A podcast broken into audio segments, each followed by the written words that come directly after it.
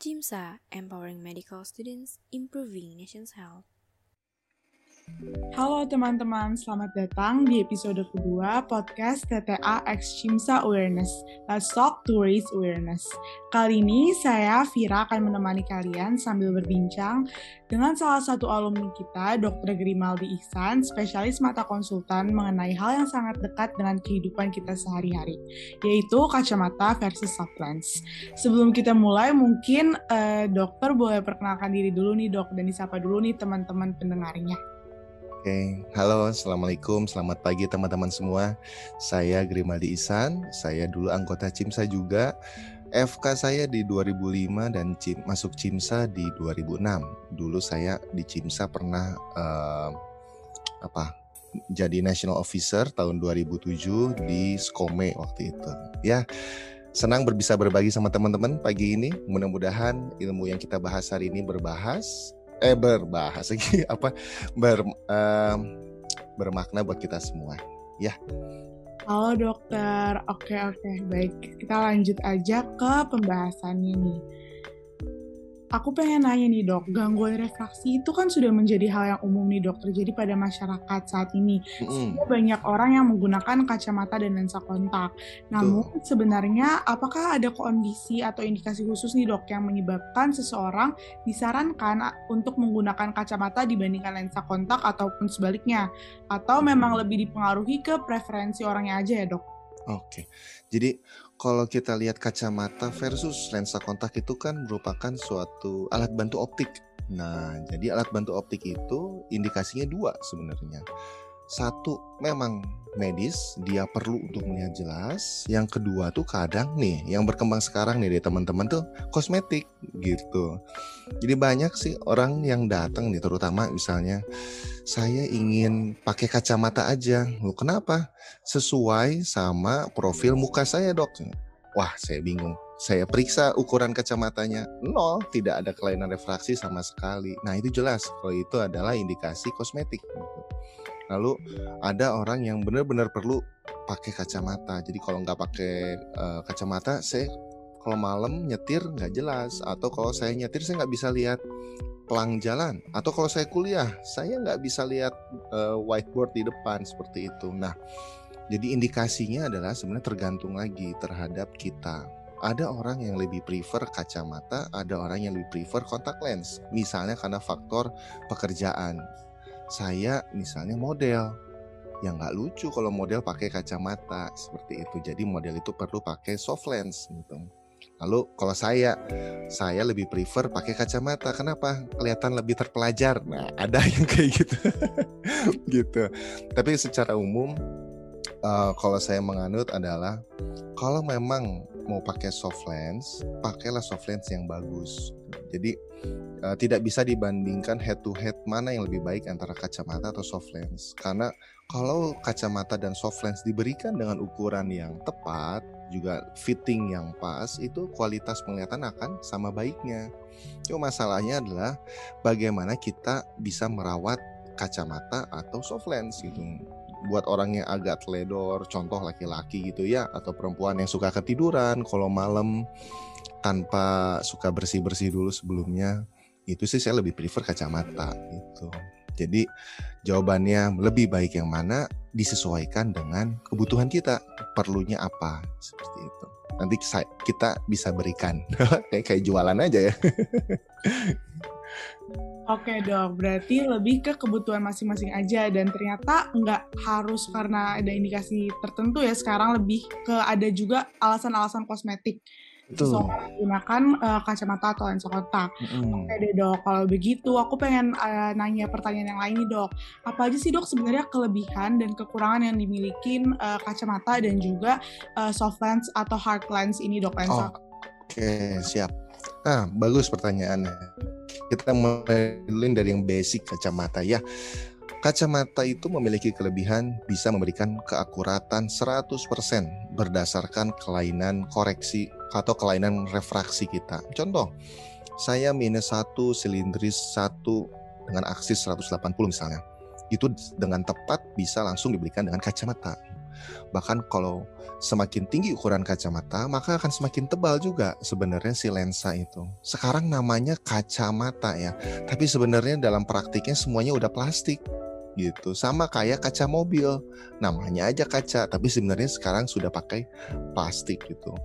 Sehingga apa sih kelebihan plastik ini? Yang pertama dia ringan, yang kedua um, bisa ditipisin, tapi dia gampang baret gitu. Nah, bagi ukuran kacamata lebih dari 4, biasanya lensanya itu lebih tebal gitu. Jadi meskipun nanti orang yang minus 6 itu dia bisa pakai kacamata dengan jelas, cuma nanti dia ada masalah di kacamata saya berat dok gitu. Jadi pada orang-orang yang minusnya besar, dia sudah mulai berpikir gimana nih caranya saya supaya lebih nyaman tapi bisa melihat jelas, yaitu dengan soft lens gitu. Tapi kalau bicara praktis ya tentu kacamata paling praktis. Perawatannya cuma satu, dilap aja pakai lap kacamata gitu. Jadi jangan pakai kerudung, jangan pakai kaos. Karena ini plastik otomatis akan gampang baret seperti itu. Jadi praktis kalau kacamata. Cuma kekurangannya satu tadi, kalau ukurannya besar, dia tebal dan dia akurat. Nah, sekarang kita beralih ke soft lens. Nah, soft lens ini sekarang zaman saya dulu residen sih ya cukup banyak ya variannya. Cuma sekarang kok makin ke sini makin banyak lagi tuh di e-commerce. Uh, ada yang merek Korea lah, ada yang berdasarkan drakor gitu, warna-warnanya betul. Nah, tapi soft lens itu dia ada dua macam sebenarnya. Soft lens yang biasa ya, yang kita temuin di e-commerce atau di optik yang di mall-mall gitu, biasanya dia hanya meng, apa, memperbaiki atau mengkoreksi ukuran minus atau plusnya saja gitu. Jadi silindrisnya biasanya tidak ada ukuran di soft lens yang biasa gitu. Jadi nanti ketika ada orang yang ukurannya cuma minus doang, soft lens bisa jadi pilihan nggak? Bisa tapi ketika ada orang dengan silindris yang besar di atas satu itu, softland biasanya tidak mampu softland biasa tidak bisa mengakomodasi itu. Gitu. Nah, lalu gimana dong kalau saya pakai silindris tapi saya pengen pakai softland? Ada softland tipe yang baru nih e, namanya toric soft lens. Nah, jadi soft lensnya ada ukuran silindris, tapi ini harus inden dulu. Indennya lebih lama, misalnya 1 sampai 2 bulan tergantung dari optik. Jadi kalau yang apa toric ini biasanya uh, made by order gitu. Jadi kita inden dulu, saya mau silindris ukuran berapa, sudutnya berapa, baru kita inden gitu. Jadi kalau softland yang teman-teman uh, cari di pasaran ini, ya besar kemungkinan itu hanya yang minus saja seperti itu. Nah, lalu ada hard lens. Hard lens itu mirip dengan soft lens, cuma dia sesuai dengan namanya hard keras gitu. Jadi um, dia bisa dipakai seumur hidup. Kalau hard lens ini Uh, terus ya tergantung ukuran ya. Misalnya kalau ukuran saya 6 dan memang bertahan terus 6, ya hard lens yang saya beli ini bisa berlaku seumur hidup gitu. Tapi ya ingat, baik soft lens dan hard lens itu merupakan suatu device atau perangkat yang ditempelkan di mata kita. Nah, sama kayak kita pakai baju gitu. Nggak mungkin dong kita pakai baju yang sekarang kita pakai ini setiap hari seumur hidup. Ya nggak? Pertama bau keringat, yang kedua bisa robek gitu. Sama soft lens sama hard lens ini dia ada maintenance-nya. Jadi setiap hari harus dibersihkan dan lihat masa pakainya itu atau expire-nya berapa lama gitu. Jadi ya itu sedikit banyak tentang kacamata, soft lens dan juga hard lens Vira. Oke deh dokter Aldi, berarti emang tiap-tiap uh, alat tuh emang ada kekurangan dan kelebihannya masing-masing. Ya, betul. kebutuhan yes. masing-masing buat pemilihannya. Oke dok, makasih banyak. Tadi penjelasannya udah lengkap banget sampai ada analogi bajunya. Kalau begitu dok, uh, kita bakal lanjut ke pertanyaan selanjutnya nih dok. Mm -hmm apakah resep yang digunakan untuk kacamata dan lensa kontak itu sama atau perlu penyesuaian ya dok? Mungkin resepnya tuh kayak lebih ke minus plusnya silindernya yes, apakah betul. sama atau boleh ada penyesuaiannya dok? Ah bagus bagus banget. Jadi yang mempengaruhi ukuran eh, per, ada perbedaan antara ukuran kacamata sama ukuran soft lens kita salah satu faktornya ada banyak faktor sih. Salah satu faktor adalah vertex distance. Jadi jarak dari mata ke kacamata. Nah, kalau soft lens si si alat bantu device ini kan dia benar-benar nempel di kornea atau di permukaan mata kita. Sehingga biasanya ukurannya akan lebih kecil dibandingkan dengan ukuran kacamata. Gitu. Ini uh, jembatan keledainya yang gampangnya waktu saya residen dulu sih ngapalinnya gini. Ketika minus kurang dari 5 ya itu di ketika kita beli soft lens ukurannya dikurangin seperempat it's okay gitu. Misalnya saya empat setengah minusnya. Oh saya mau beli soft lens saya beli yang ukuran 425 gitu. Tapi ketika di atas 5 minus kita misalnya misalnya minus 6 minus 7 mau pakai soft lens biasanya ukurannya dikurangin setengah gitu. Jadi ada betul ada perbedaan. Itu kalau dari sisi minus. Kalau dari sisi silindris biasanya nggak di nggak dirubah-rubah. Dia uh, sesuai aja ukuran kacamatanya berapa. Tapi ya lagi-lagi ini kan inden ya kalau soft lens yang uh, khusus ada silindrisnya. Tapi kalau soft lens yang biasa ya kita bisa ini apa namanya dikurangin tadi. Nah bagaimana dengan teman-teman yang silindrisnya kurang dari satu tapi ingin pakai soft lens? Nah itu ada rumus transposisinya gitu. Jadi misalnya saya um, jadi si dikonversi si silindris yang kurang dari satu ini ke silindrisnya jadi hilang tapi ditambahin ke minusnya itu Nah, ada nanti pelajaran kalau itu. Tapi kas eh, gampangnya adalah kalau misalnya silindrisnya satu, itu dibagi dua aja, jadi setengah kan. Setengah itu ditambahin ke minusnya. Nah, itulah nilai dari uh, konversi silindris ke minusnya untuk soft lens. Tapi kalau ditanya jelas mana kalau gitu dibandingkan dengan kacamata yang ada silindrisnya? Jawabannya adalah kacamata yang ada silindrisnya gitu itu sih kalau apa teh ukuran uh, se, apa kacamata yang dikonversi ke lensa kontak Vira secara umum ya.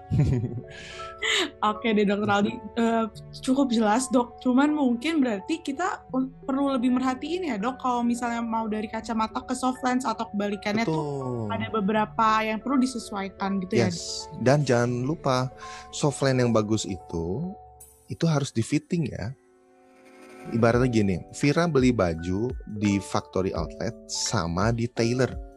Menurut Vira, mana yang lebih fit buat Vira? Ya. Tentu yang di tailor dong, betul. Kenapa? Karena softline itu juga ada ukuran-ukurannya. Pertama, diameternya berapa, kelengkungannya berapa. Kalau softlensnya terlalu ketat, itu ibarat kalau kita pakai celana slim fit mereketeng-teng bahasa Sundanya mah.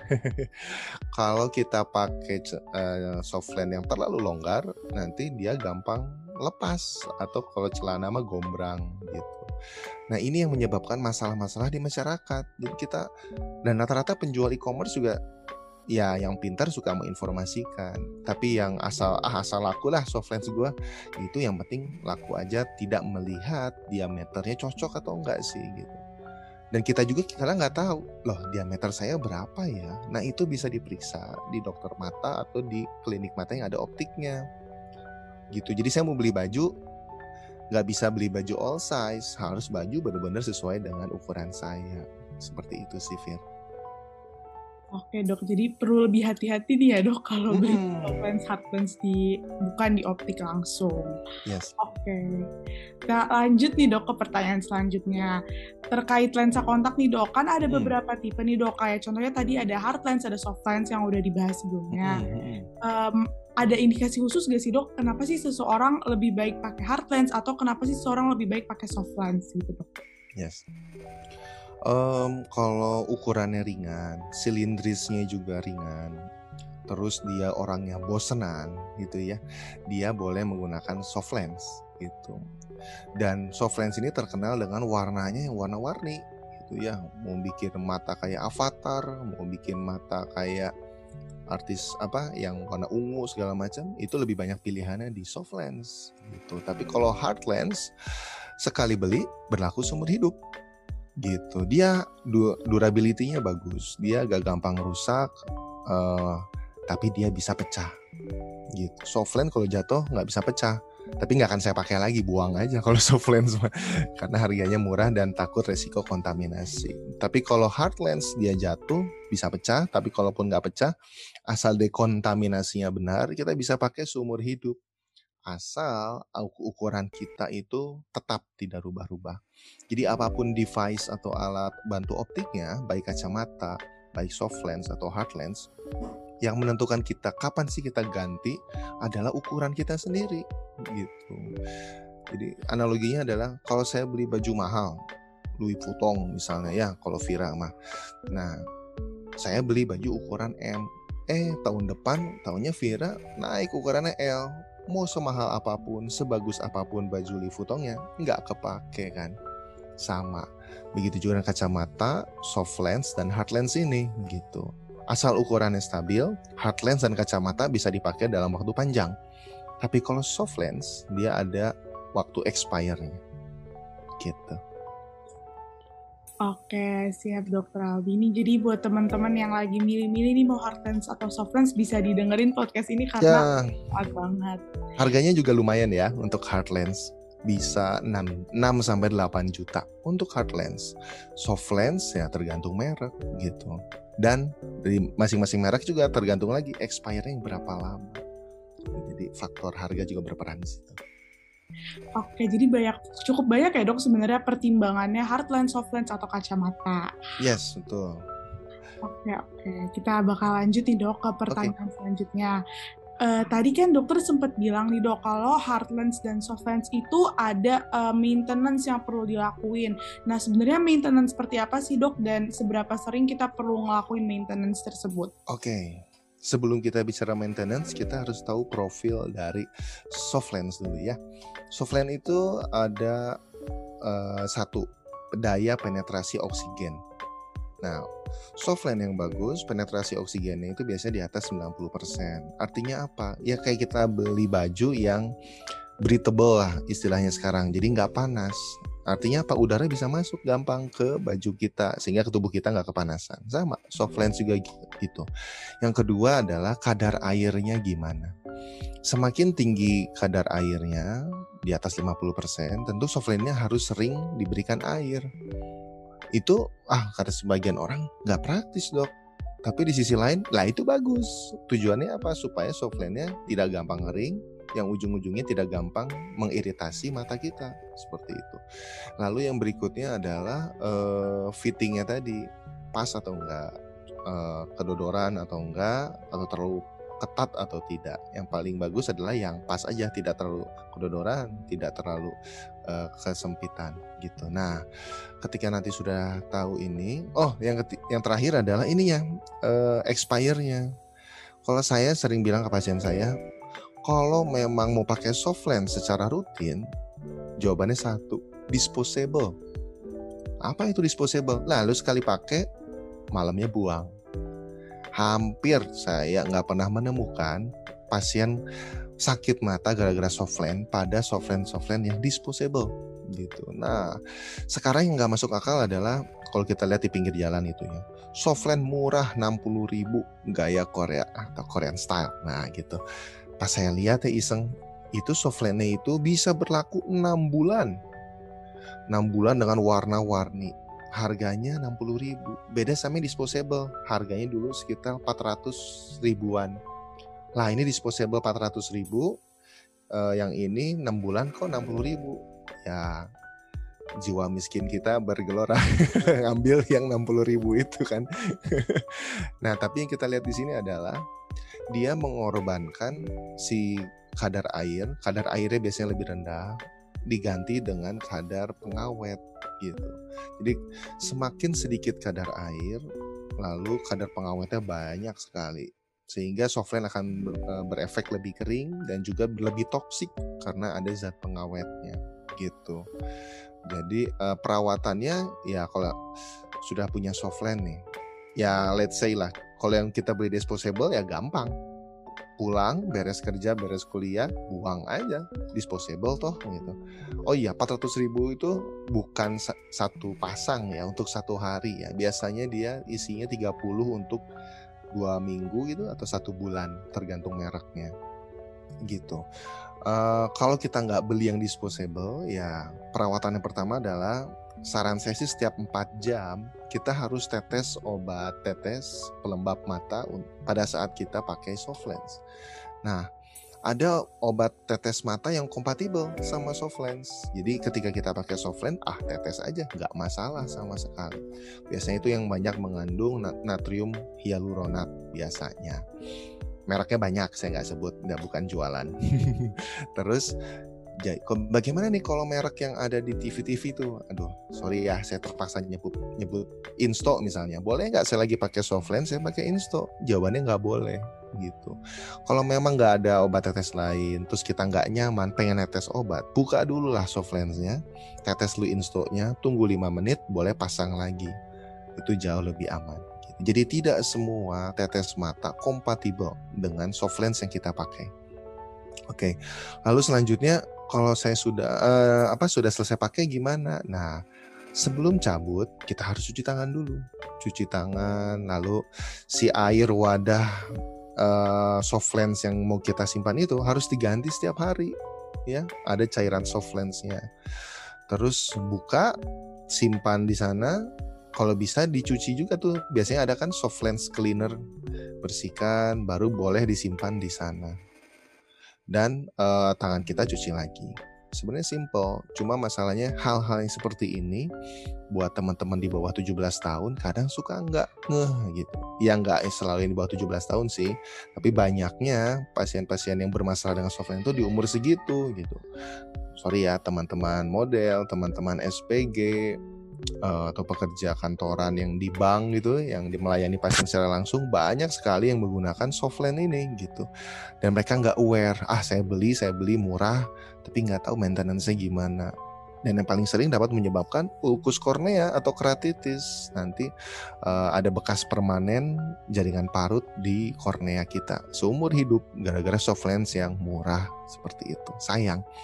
Dan haram hukumnya soft lens ini dipakai tidur ya gitu.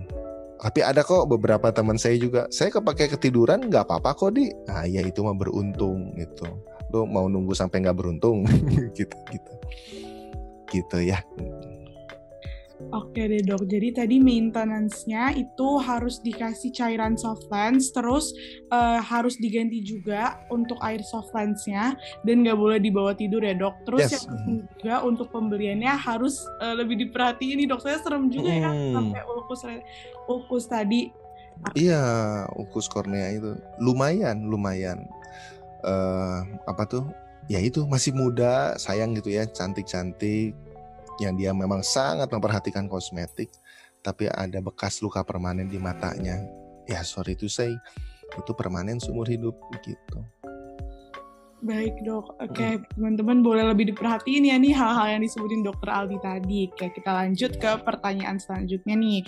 Uh, aku tuh sering baca nih dok, kalau penggunaan lensa kontak itu sering kali mengalami iritasi kayak yang tadi dokter juga udah bilang ya. Hmm. Nah sebenarnya tuh yang nyebabin iritasi karena penggunaan lensa kontak tuh apanya sih dok? Dan apa yang harus dilakuin sih ketika kita ngerasa kita tuh ngalamin iritasi yang disebabkan karena penggunaan lensa kontak ini? Iritasi mau soft lens sebagus apa pun kalau memang mata kita gampang apa sensitif ya gampang iritasi itu gampang sekali terasa iritasi. Contoh analogi lainnya adalah kalau kita pakai jam tangan besi. Pada sebagian orang nggak masalah tapi pada sebagian kecil orang lain pakai jam tangan besi itu dia bisa apa dermatitis segala macam. Jadi gampang menyebabkan iritasi. Nah sebelum kita memutuskan pakai soft lens, kita juga harus tahu profil mata kita tuh gimana sih. Pada orang dengan dry eye atau mata yang kering, dia gampang sekali mengalami iritasi.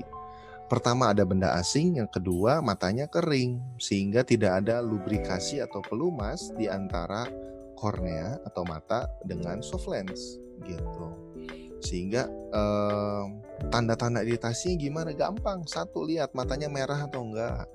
Kalau mata merah setelah penggunaan soft lens kita harus suuzon dulu atau berprasangka buruk dulu. Ini gara-gara soft lens gitu. Segera cabut dulu soft lens kita simpan di kontainernya dan berikan dulu pelembab mata atau artificial tears secara rutin ya tiap setengah jam atau tiap jam sampai mata kita benar-benar putih lagi. Tapi kalau ternyata sudah ditetes artificial tears loh kok masih merah aja, terus agak tambah burem, hati-hati. Itu bisa jadi kemungkinan keratitis atau infeksi pada kornea yang harus segera diterapi dan cepat supaya uh, tidak berefek permanen gitu. Jadi ya um, apa ya harus kita perhatikan nih si tanda-tanda ini. Ada sih yang apa uh, matanya gampang kering misalnya karena orang itu SLE atau memang sehari-harinya bekerja di ruang ber-AC di mana humidity atau kelembapan di ruangan tersebut rendah sehingga kualitas matanya gampang kering gitu. Sebenarnya um, setiap kita mengedip itu kita akan mensekresikan uh, air mata sebenarnya gitu. Tapi karena softline ini benda asing, tentu kita harus membantu juga dengan uh, cairan tetes mata pelembab mata itu gitu untuk membantunya gitu. Jadi hati-hati buat teman-teman yang matanya profilnya agak kering itu pada pakai soft lens suka berefek iritasi. Lah, saya gimana saya tahunya mata kering ya? Ya itu harus diperiksa dulu gitu. Jadi ya sebelum kita memutuskan memakai sesuatu yang ditempelkan di tubuh kita dalam jangka waktu lama, tentu kita harus menganalisis dulu kan, saya layak atau tidak, benda ini bagus atau tidak, apa sih efeknya, risk dan benefitnya lebih tinggi mana? Kalau lebih tinggi benefit, silahkan pakai. Kalau lebih tinggi resiko, mending kacamata saja sih menurut saya. Seperti itu, Vira. Oke, siap dokter Aldi. Jadi buat penyebab iritasi itu sebenarnya karena kering dan kalau misalnya udah ngerasa kayak gitu sebenarnya lebih baik kita tes dulu ya dok ke dokter. Iya betul. Jauh. Oh. Dan lepas dulu soft lensnya segera. Siap siap dok. Oke deh. Kita bakal lanjut nih dok ke pertanyaan selanjutnya. Apakah ada penyakit yang berkaitan dengan iritasi mata yang disebabkan oleh uh, lensa kontak sih dok atau hmm. emang cuma disebabin karena mata kering doang nih dok? Yes, um, yang pertama soft lensnya itu kita lihat si apa tuh misalnya ya merek yang expire-nya satu bulan relatif aman dibandingkan merek yang relatifnya tiga bulan dan juga enam bulan.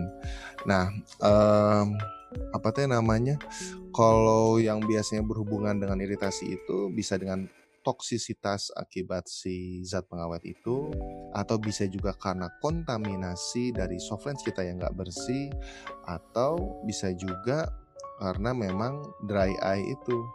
Jadi ya selain menyebabkan iritasi bisa juga disebabkan juga oleh si infeksi akibat kontaminasi tersebut gitu. Nah, memang sebenarnya di kornea kita itu ada flora normal di situ. Biasanya gram positif fokus gitu ya, nongkrong di situ. Nah, ini sekarang ada si softland di situ. Ibaratnya si bakteri flora normal ini dapat tempat berteduh kan gitu. Tapi ya sebenarnya nggak usah khawatir sih dengan air mata yang baik atau dengan pelembab mata yang baik biasanya si soft lensnya akan gam eh, si bakterinya juga tidak akan berproliferasi atau berkembang biak dia di situ. Cuma ya pada beberapa keadaan karena kontaminasi dia gampang berproliferasi di situ. Jadi ya selain uh, apa tuh namanya menyebabkan iritasi atau abrasi kornea bisa juga menyebabkan keratitis. Nah, yang paling kita takutkan sih keratitis.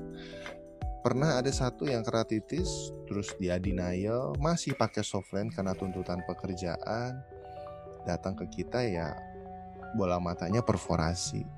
Perforasi itu jebol gitu ya si bola matanya. Ya kalau sudah jebol ya sudah susah. Akhirnya apa ya terpaksa kita lakukan eviscerasi atau eviscerasi itu pengangkatan sebagian bola mata. Supaya apa? Supaya infeksi nggak nyebar ke mana-mana. Bayangkan gara-gara soft lens yang murah aja dan tuntutan pekerjaan dia harus sampai kehilangan bola matanya. Ya itu efek terburuknya dari si soft lens yang tidak dijaga dengan baik gitu. Baik dok, jadi sebenarnya iritasi itu nggak selalu, maksudnya nggak selalu itu berupa gejala ringan ya dok, bisa juga karena ada tadi ukus atau ada infeksi uh, lainnya tadi dari si mikroflora. Oke deh dok, aku juga jadi penasaran nih dok, karena tadi dokter kan sempat beberapa kali menekankan kalau misalnya kontak lens itu nggak boleh dibawa tidur. Sebenarnya hmm. alasannya apa sih dok? Kenapa sih kontak lens nggak boleh dibawa tidur nih dok? Oke, ya rekomendasi penggunaan soft lens itu adalah sebenarnya by the textbook itu 6 sampai 8 jam saja dia boleh berada di depan eh di bola mata kita. Ketika kita tidur, kita kan tidak mengedip sama sekali ya gitu sehingga pengeluaran air mata juga menjadi tidak sebanyak kalau kita bangun gitu dan otomatis dia akan relatif lebih statis di situ aliran cairan di depan permukaan mata sehingga kalau ada bakteri dia akan gampang untuk berproliferasi atau berkembang biak dia di sana. Lalu um, yang kedua adalah secara batas waktu juga jadi berlebihan gitu di atas waktu yang disarankan. Dan yang ketiga kalau memang ada kontaminasi ya wah itu jadi media infeksi yang sangat baik sekali gitu. Memang betul ada satu soft lens yang digunakan untuk terapi untuk menghambat progresivitas minus namanya adalah Ortho K. Nah, itu adalah software yang memang digunakan untuk tidur sebagai terapi. Tapi tentu profil bahan segala macamnya beda dengan soft lens yang kita pakai sehari-hari yang ada di pasaran kita ini. Jadi sih sarannya tetap tidak dipakai tidur. Lagian ngapain sih tidur pakai soft lens nggak ada yang lihat juga. gitu. Oke, ternyata begitu ya teman-teman. Kenapa sih kita tuh nggak boleh bawa soft lens sambil tidur gitu? Mm-hmm. Ya, jadi lebih jelas nih dok. Maksudnya nggak cuma kayak, oh ya nggak boleh, nggak boleh. Tapi kita udah ngerti sekarang kenapa al, um, al, alasannya gitu, kenapa nggak boleh. Oke nih dok, um, setiap tanggal 14 Oktober nih dok kan eh, itu diperingati sebagai Hari Penglihatan Sedunia. Yeah. Nah kalau dari dokter sendiri, apa sih dok makna dari Hari Penglihatan Sedunia ini? Ya, salah satu yang menginspirasi saya mempelajari mata ya itu ada si apa peribah bukan peribahasa ya yang mengatakan bahwa mata itu kan jendela dunia. Nah, emang benar awal saya masuk.